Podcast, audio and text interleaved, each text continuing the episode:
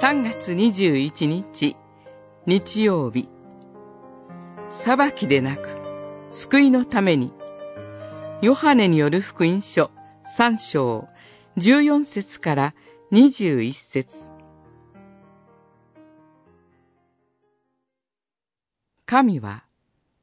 その一人子をお与えになったほどに、世を愛された。一人子を信じる者が一人も滅びないで、永遠の命を得るためである。神が御子を世に使わされたのは、世を裁くためではなく、御子によって世が救われるためである。三章、十六節、十七節。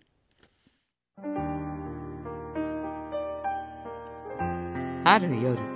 ァリサイ派に属するニコデモが、主イエスのもとを訪ねます。彼は、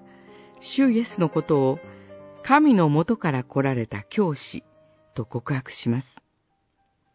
神の国を求めるニコデモに対して、主イエスは、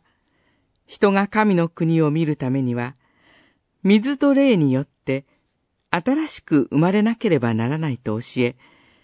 新しい命へ招かれます。かつて、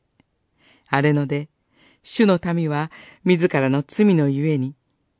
裁きとして蛇の痛みが与えられました。民は痛みに苦しみ、自らの罪を悔い改めます。その出来事は、神の裁きの印であった蛇が、モーセを通して悔い改めた者に与えられる